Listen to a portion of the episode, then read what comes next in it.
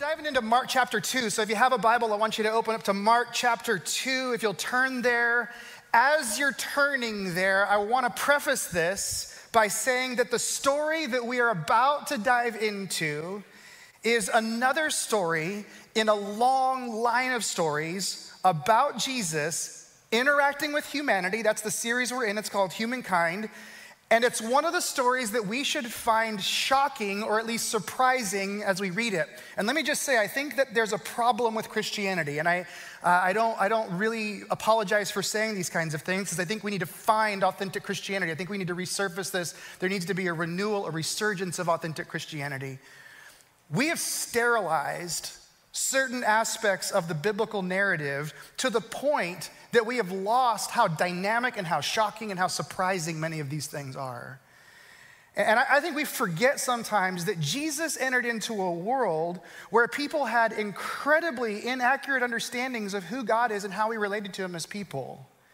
And, those misunderstandings of how we relate to him aren't just things that were excluded to that population then, but they are things that we experience today, misunderstandings that we have. And so Jesus came to bring clarity, much like uh, God giving the Israelites a new understanding of who he was as they were exiting the promised land. The book of Leviticus, he's telling them, No, I'm a different kind of God. I'm a God who's not like other gods. Jesus is a further revelation of him saying, No, you need to understand who God is. God is like what I'm showing you. And so these stories that Jesus is involved with, these stories that the gospel writers are giving to us, they should rattle our cage. They should shake our understanding. They should cause us to stop and think, and, and it should challenge our presuppositions about who God is and the assumptions that we've made about how we relate to Him. It should challenge those kinds of things because we need our understanding of who God is to be freshened up a bit, I think. Uh, it, it, doesn't matter how new you are to this, it doesn't matter how long you've been around this.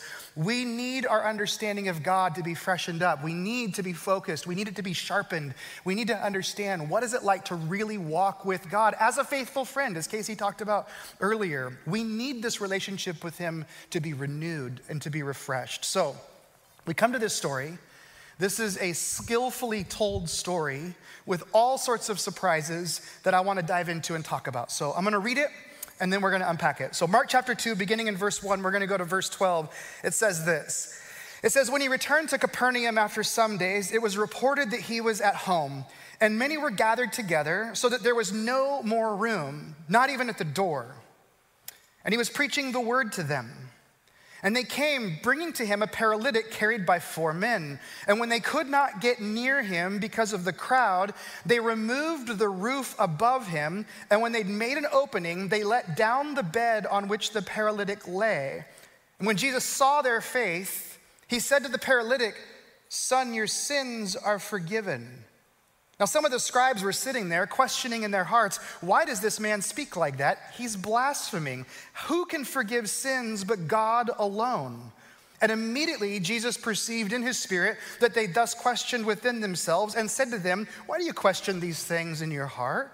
Which is easier, to say to the paralytic, Your sins are forgiven, or to say, Rise up, take your bed and walk? But that you may know that the Son of Man has authority on earth to forgive sins, he said to the paralytic, I say to you, rise, pick up your bed, and go home. And he rose and immediately picked up his bed and went out before them all, so that they were all amazed and glorified God, saying, We never saw anything like this. I love that last line. I think we lose a sense of what we're reading here because that really sums it up. We have never seen anything like this. This is shocking. And in fact, this is not just shocking to us, it's shocking in, in different ways to different people.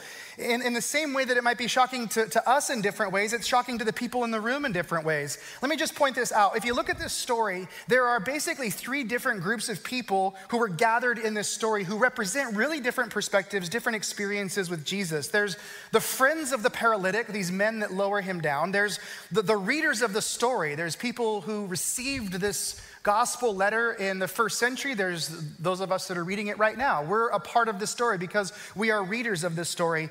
And then there's the leaders of the people, these scribes that are in the room who are amazed at what's happening, but also questioning who Jesus is. And, and I want to take just a moment and I want to talk about each of these because each one of them, I think, tells us something about our relationship with God and tells us something about how we connect with God and who God is and how we understand Him. So I'm going to walk through each of these. So let's start with the first group. Let's start with the friends of the paralyzed man. And, and I want to just take a moment and I want you to imagine this. Because this alone is so incredible it should make anyone who has questions about the authenticity of Jesus take a deeper look. Just imagine this Jesus is teaching, right? He's teaching um, kind of like me right now. But he's not in an auditorium, he's not in a church anywhere, he's not in a synagogue. Jesus is teaching in a home. But I want you to imagine this Jesus is teaching and, and, imagine taking place in this room. Imagine that while I am teaching, while I'm standing here, suddenly there's some sawdust that starts to fall from the ceiling in front of us. And imagine this, right? You just start seeing sawdust and there's a little bit of noise up there. You're kind of like, what's going on? You know, what's, what's happening above us? There's sawdust that's happening. But I press on, right? Because I'm a professional. I can work with distractions, crying babies, all sorts of things. I can do this, so I keep pressing on. But then daylight starts to poke open, right? And you're like, what is happening? If it's in Oregon, it's not daylight, it's rain. Rain starts to fall through the roof, right? And now everybody's looking up, like, what is going on above us in this roof? And so if I'm teaching, just like Jesus did in this moment, I pause. And then we watch as this man gets lowered down into the room in front of us. This guy gets lowered down. That's what happens in this story. Um, by the way, let me just say this. No one has ever wanted to hear one of my sermons so bad that they cut a hole in the roof and lowered themselves down in to hear it, right? No one's ever done this. This has never happened to me. As far as I know, Jesus is the only one this has ever happened to, right? But I want you to think about this. They did this because their friend is paralyzed and Jesus has a reputation for healing people that are paralyzed. That was known.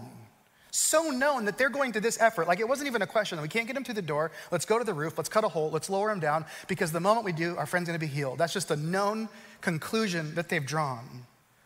And so these guys, being the friends that they are, having compassion for their friend, they go to great lengths to see him healed. They do this amazing thing to see him healed. But then I want you to imagine this they're on the roof, right? And they've cut this hole and they've lowered their friend in, which now you just picture like four faces looking down, right? Kind of staring down at what's going on. And, and, and, Jesus walks over to the man. But instead of telling him, take up your mat and walk, Jesus looks at him and says, Son, your sins are forgiven. And I wish I could have seen the look on those four faces when Jesus says, Your sins are forgiven. Because I'm sure the paralytic and his buddies were all thinking, oh, okay, great, thank you for that, but clearly I have a little more pressing need than my sins being forgiven, right? Like clearly there's something else going on here. Like, like I've been lowered down through a roof into a crowded room of people in hopes of being healed, and instead, Jesus, you have walked up and you have offered me forgiveness what in the world is going on? And let me just ask the question why would Jesus do this? I mean, clearly, he has a reputation. Clearly, this man's a paralytic. Everybody knows what the expectation is. And rather than just heal him and let him be this miraculous testimony to God's grace, Jesus says, Your sins are forgiven. Why does he do it? He's doing it to make a point. Anyone who can see understands that this man has a more immediate need. But the point that Jesus is making is this no, you don't. No, you don't. I know that you think that if you could walk again, everything would be fixed. That life would be rainbows and unicorns, that everything would be perfect, that every day would be great, that you would never have a problem again. But inevitably, what Jesus is pointing out to us is that if I did this for you, if I simply did what you thought I should do for you, you would be right back here in four or five weeks. And there would be one more thing that you knew if, you, if I could just fix it, then life would be perfect again. What he's actually saying is something that's extraordinarily important to us. he is making it clear to, to this man and to everyone in the room that no material prosperity, no physical condition, nothing is more important than having a reconciled, vibrant, real friendship, relationship with God. That's the most important thing. That's the most crucial thing. Now, it's important to keep in mind that he does heal the guy's body. I think that's really important to know. As we read the story, you see that he actually does that. And it's also critically important to know that the Bible does not promote ancient Gnosticism that says that the body doesn't matter. The Gnostics believed that, that the body was a prison uh, to, to the soul, and that someday the soul would be liberated, and, and what happens here doesn't matter, that poverty and disease don't matter, that the physical doesn't matter. Let me just say this the Bible doesn't teach that, and Jesus isn't promoting that that sort of view. The physicality of our future and this material universe that we live in are a part of the biblical understanding of our life. We are material and physical stuff matters. But having said that, what Jesus is saying is that the, as important as the physical may be, it is still not the primary need of humanity. It is still not the most important thing. Human beings need to be relationally connected to their Creator. That relationship that we have with God has to be restored. That's the primary need of every human heart. We need to be reconciled to God. And that happens based on what Jesus is showing us when you and I receive forgiveness. When we experience that forgiveness, now, I can imagine somebody arguing with this. Maybe the same way this man could have argued. Do you see me? Do you realize what my life has been like? Do you realize what my life has been like? Somebody might say, you might read the story, and somebody might say, listen, you don't understand that I was treated horribly by somebody. I was treated horribly by somebody. I, and I did the right thing over and over and over again. I did the right thing, and I was wronged by that person. And what I need, if, if you want to know Jesus, what I really need is some justice. Like, I would feel a lot better if there was some justice and that person got what they deserved. That would be so much better. But what Jesus knows is this the one way that a person who mistreated us can really win, can really destroy us, can really still have the upper hand the rest of our life is if we never forgive them. That's how they win. Maybe you've heard this saying that bitterness is the poison you drink, hoping the other person is going to drop dead, right? That attitude will completely destroy you. But here's the challenge we all have somebody we need to forgive, don't we? We all do. We all have somebody who did something. We all have somebody who said something. We all have somebody who took something. Maybe it's a person, maybe it's a group of people. And when you hear their name or when something jostles that memory and they come back, there's that thing that rises up inside of you, that, that, that feeling of bitterness and anger and, and maybe even hatred or just frustration or angst or injustice. Maybe those things rise up. And the question is, how? How do you forgive that person? How do you forgive them? Literally, one of the headlines in the New York Times this week, just probably 13, 14 hours ago Can a family forgive murder? It's actually a story that hits really close to home because it's actually about an individual who lives right here in our community. The New York Times writing an article about somebody living in our community and whether or not a family can forgive what he did. How do you forgive somebody who killed somebody in your family? By the way, I don't mean to go so deep so early in the message, but here we are, okay? And this might be heavy, but it's true, and I'm committed to giving you the truth. And so here it is. You can never forgive somebody if you feel superior to them. You can never forgive somebody as long as you feel superior to them. I want you to think about that for a moment. Let that sink in. It won't happen. It just, it can't happen. And maybe you say to yourself, well, no, no, no, no, I don't feel superior. I've never thought of that word. I wouldn't describe myself as superior. I feel wronged. I feel wronged in this. Like that, that may be true. But if there is a part of you where you say, I would never be the kind of person that would do that to another person, I would never do that kind of thing to another human being, you may not realize it, but deep down, when you say something like that, you believe that you're somehow better than them. And that's actually where we find the power of the gospel and the beauty of what Jesus does for us.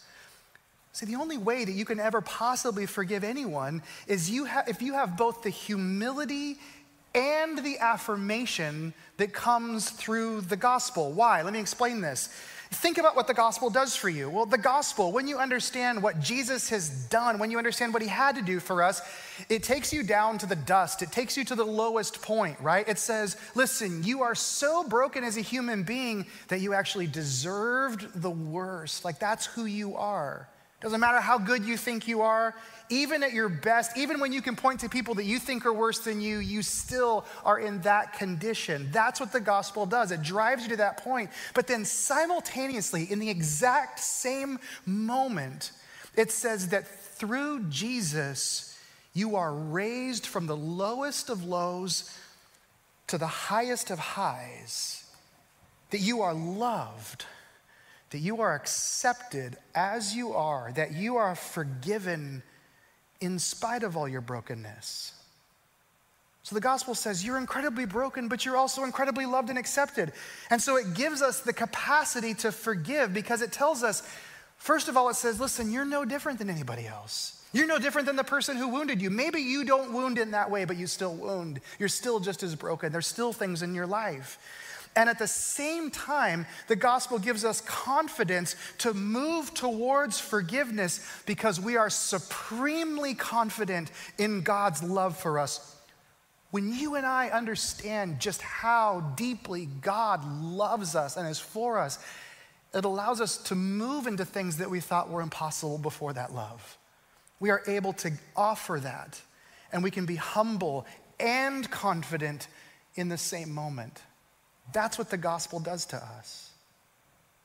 Do you, do do you realize how, how radically our life begins to shift when we experience forgiveness and then we begin to extend forgiveness in the same way that we've experienced it?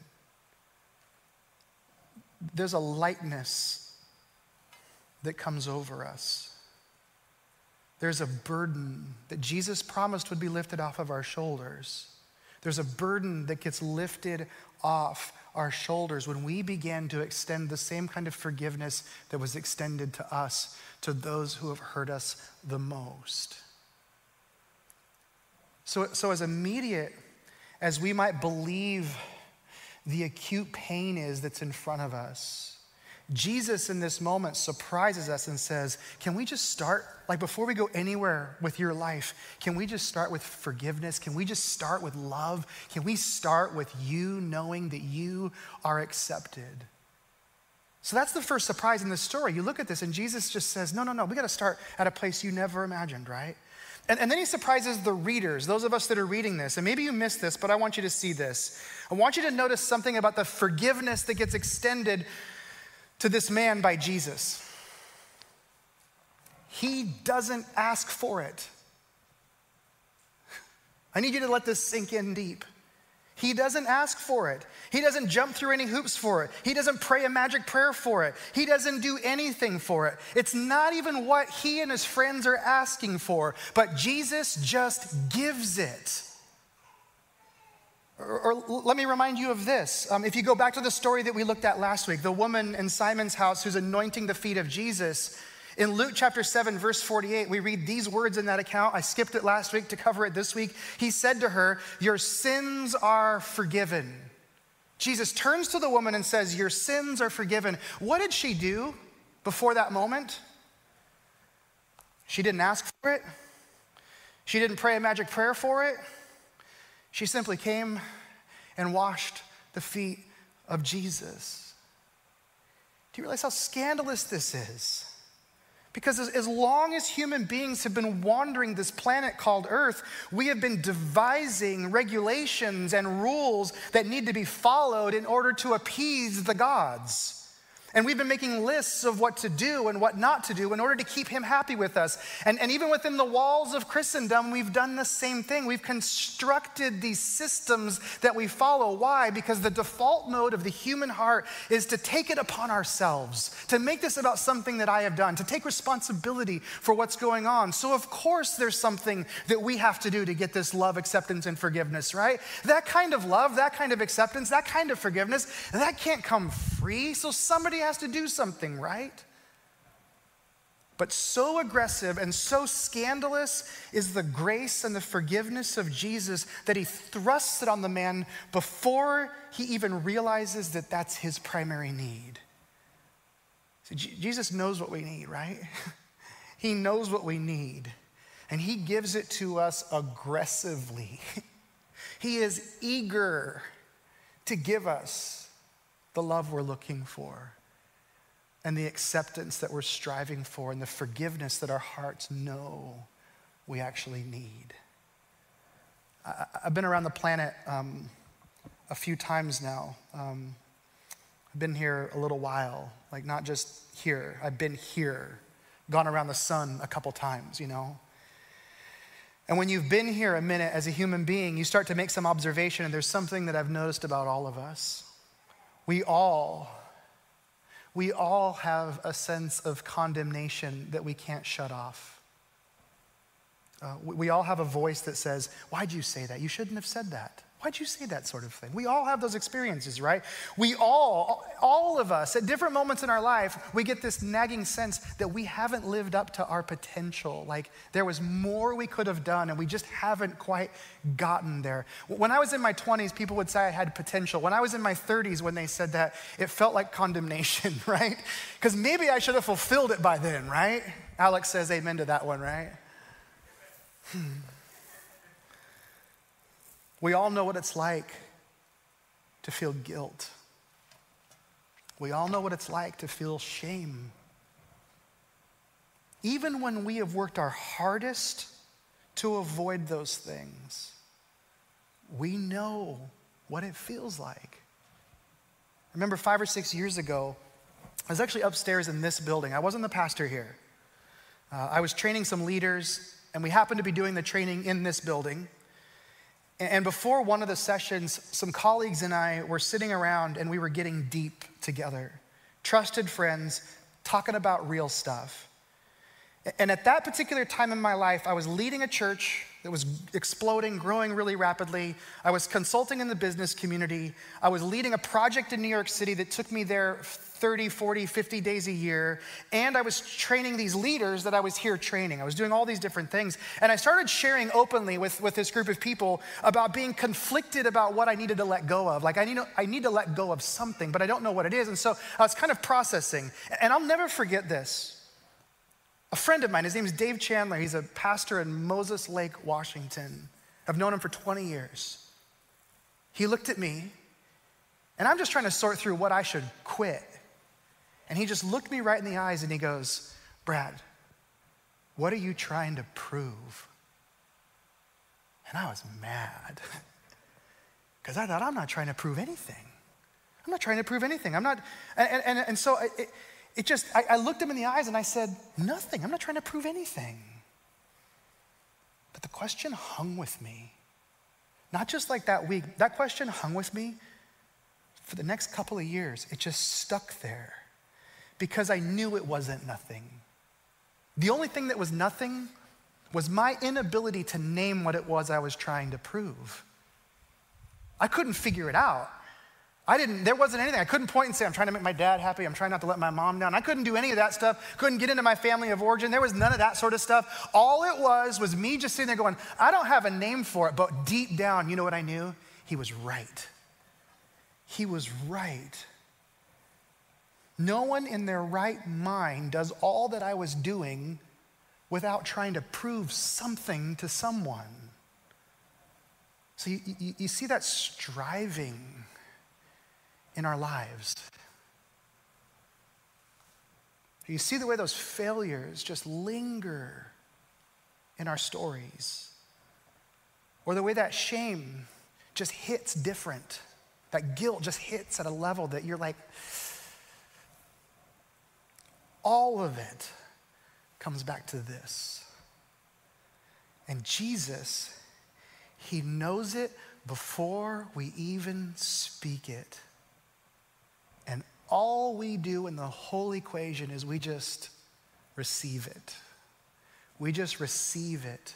That's the only thing we're responsible to do to, to take that love, to take that acceptance, to take that forgiveness and absorb it like a sponge that's being released in a pool of water. We just absorb that love and we absorb that acceptance and we absorb that forgiveness and we let it sink deep into our bones, so deep into our core that it just begins to fundamentally change how we move through our days.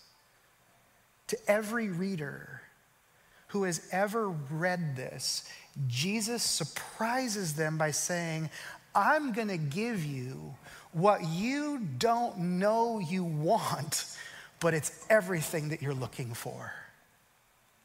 That's what he says. Which leaves us with one final group these religious leaders. What are they shocked by? The shock is pretty clear, by the way, because they state it. Notice verse 7. They say, Why does this man speak like that? He is blaspheming. Who can forgive sins but God alone? So they're incredulous in this moment, right? And they're absolutely correct. They're shocked, but they're absolutely right. L- let me put it this way. Uh, let, let me just give this illustration. If Casey and TJ and I were hanging out, and Casey punches TJ in the face, right? So TJ's walking around bloody nose, and I walk up to Casey and I say, Casey, your sins are forgiven. What's TJ gonna do? Who are you to forgive his sins, right? He sinned against me. He didn't sin against you, Brad. What business do you have telling Casey his sins are forgiven, right? Like TJ is gonna, he's gonna argue with that. If, if, if, Jesus says to somebody who hasn't sinned against him observably, as a human being, he's never met this guy. If he says your sins are forgiven, what is he actually saying? When he says this, those scribes and Pharisees, they knew what he was saying. He's saying, All sins are against me. They're all against me. Because you can only forgive sins that are against you. So when Jesus says your sins are forgiven, that means he's assuming the posture of being God because God is the only person who could forgive the sins of somebody that he's never met before. That's what they're saying in this moment. And so they're incredulous. Jesus is saying, Yep, that's me. That's who I am. And so they are utterly shocked and they're upset. But Jesus doesn't leave it at that, right? Instead, he turns and he says, Why are you thinking these things in your heart? And then he asks them this question. It's kind of a riddle. Which is easier to say to a paralytic that your sins are forgiven or to say, Take up your mat and walk? Which is more difficult to say? It's kind of an interesting question, right? Which is easier? How do you answer that question? I actually sat for a little bit this week and thought, I don't know that I know the answer to that question. Which one is easier, right? And I started diving into it. And there's something really beautiful about the answer to this question. And it's connected to the word say. Jesus says, which is easier to say? Your sins are forgiven, or take up your mat and walk? Why does that matter? Why does that word matter? I know we might be wading into some deeper theological waters here, but here's what we need to understand. When it comes to God, his words are his deeds. They're one and the same. In Genesis, it doesn't say um, that God said, Let there be light. And then, like in verse four, he said, So let's get out there and start making some light together. No, he said, Let there be light and there was light. His words are his actions. I, could give you several other examples of this, but, but when God says something, it happens. God's word is his action. When he speaks something, it happens. So, this is so beautiful, and I just want you to wrap your brain around this. especially if you ever struggle with the tangible love that Jesus has for you, this is really going to clear some things up for you. Uh, for Jesus to say, rise up, take up your mat and walk, that actually is easier. That's actually the easier thing to say because, in order to say, Son, your sins are forgiven, that meant that something would have to be done in order to make that statement possible. Why? Because his words are his actions. Which means this long before Jesus would ever, ever go to the cross, the decision had already been made that he would. He would. When he said, Your sins are forgiven, he was looking to the future and realizing, I know exactly where this thing is headed, but I love you that much. Any miracle worker could have healed somebody, but only the Savior of the world who is on his way to a torturous death can possibly say, My son, my daughter, your sins are forgiven. So, friends, we ache. We ache in our bones as human beings. And our friends, they think they know what we need and we read books on how to resolve the pain, and, and we, we think one more piece of information is gonna, gonna fix this thing. But Jesus knows we were made to walk. We were made to walk, but we were made to walk with God. And shockingly, before we ever ask he offers us His love and His acceptance, His forgiveness. He offers us a hand and says, Would you join me in walking with me? And all we have to do is just say yes to all of it. Are you with me? Amen. Would you pray with me?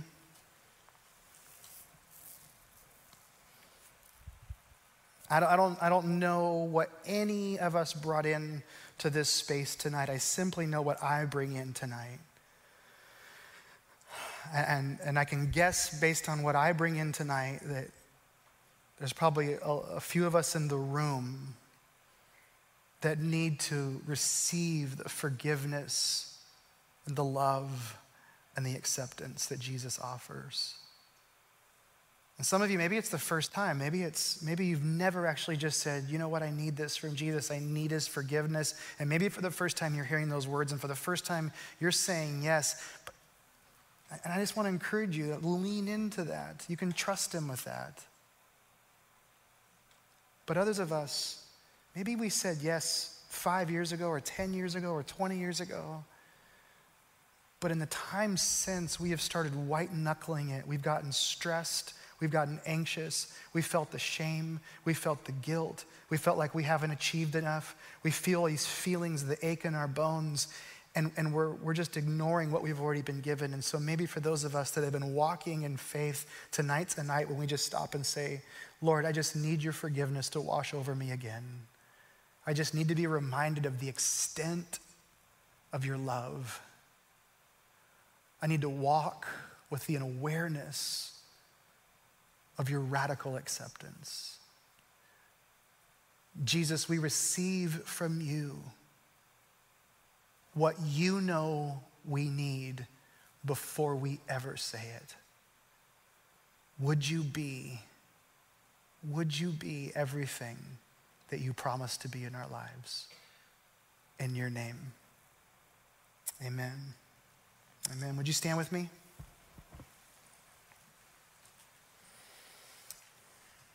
Before you take off tonight, let me just say a couple things. We always have elders in the room.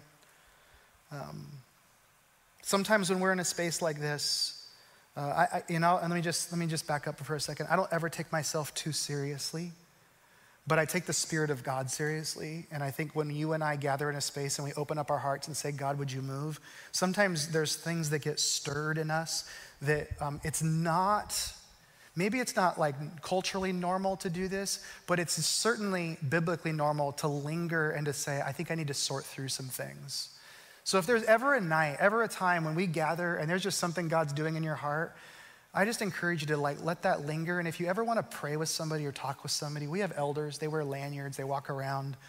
They're more than willing just to even just process and say, like, if you just need a sounding board, I just want to let you know that. Second thing is this um, we have something, I didn't bring it with me, but um, we have something called the Lectio Divina, which is a devotional that as the 21 days of fasting and prayer come to an end, it's just something that you can do to just hear God's word and then journal and, and just really walk with God on a daily basis. And we're going to talk more about that in the probably years to come. But um, we've got those available at our resource center. You can pick those up. They're like 12 or 14 bucks or something. Um, but I just encourage you to, to get those if you're looking for something to guide you in this year. But now, the benediction, let me offer this to you tonight before you go.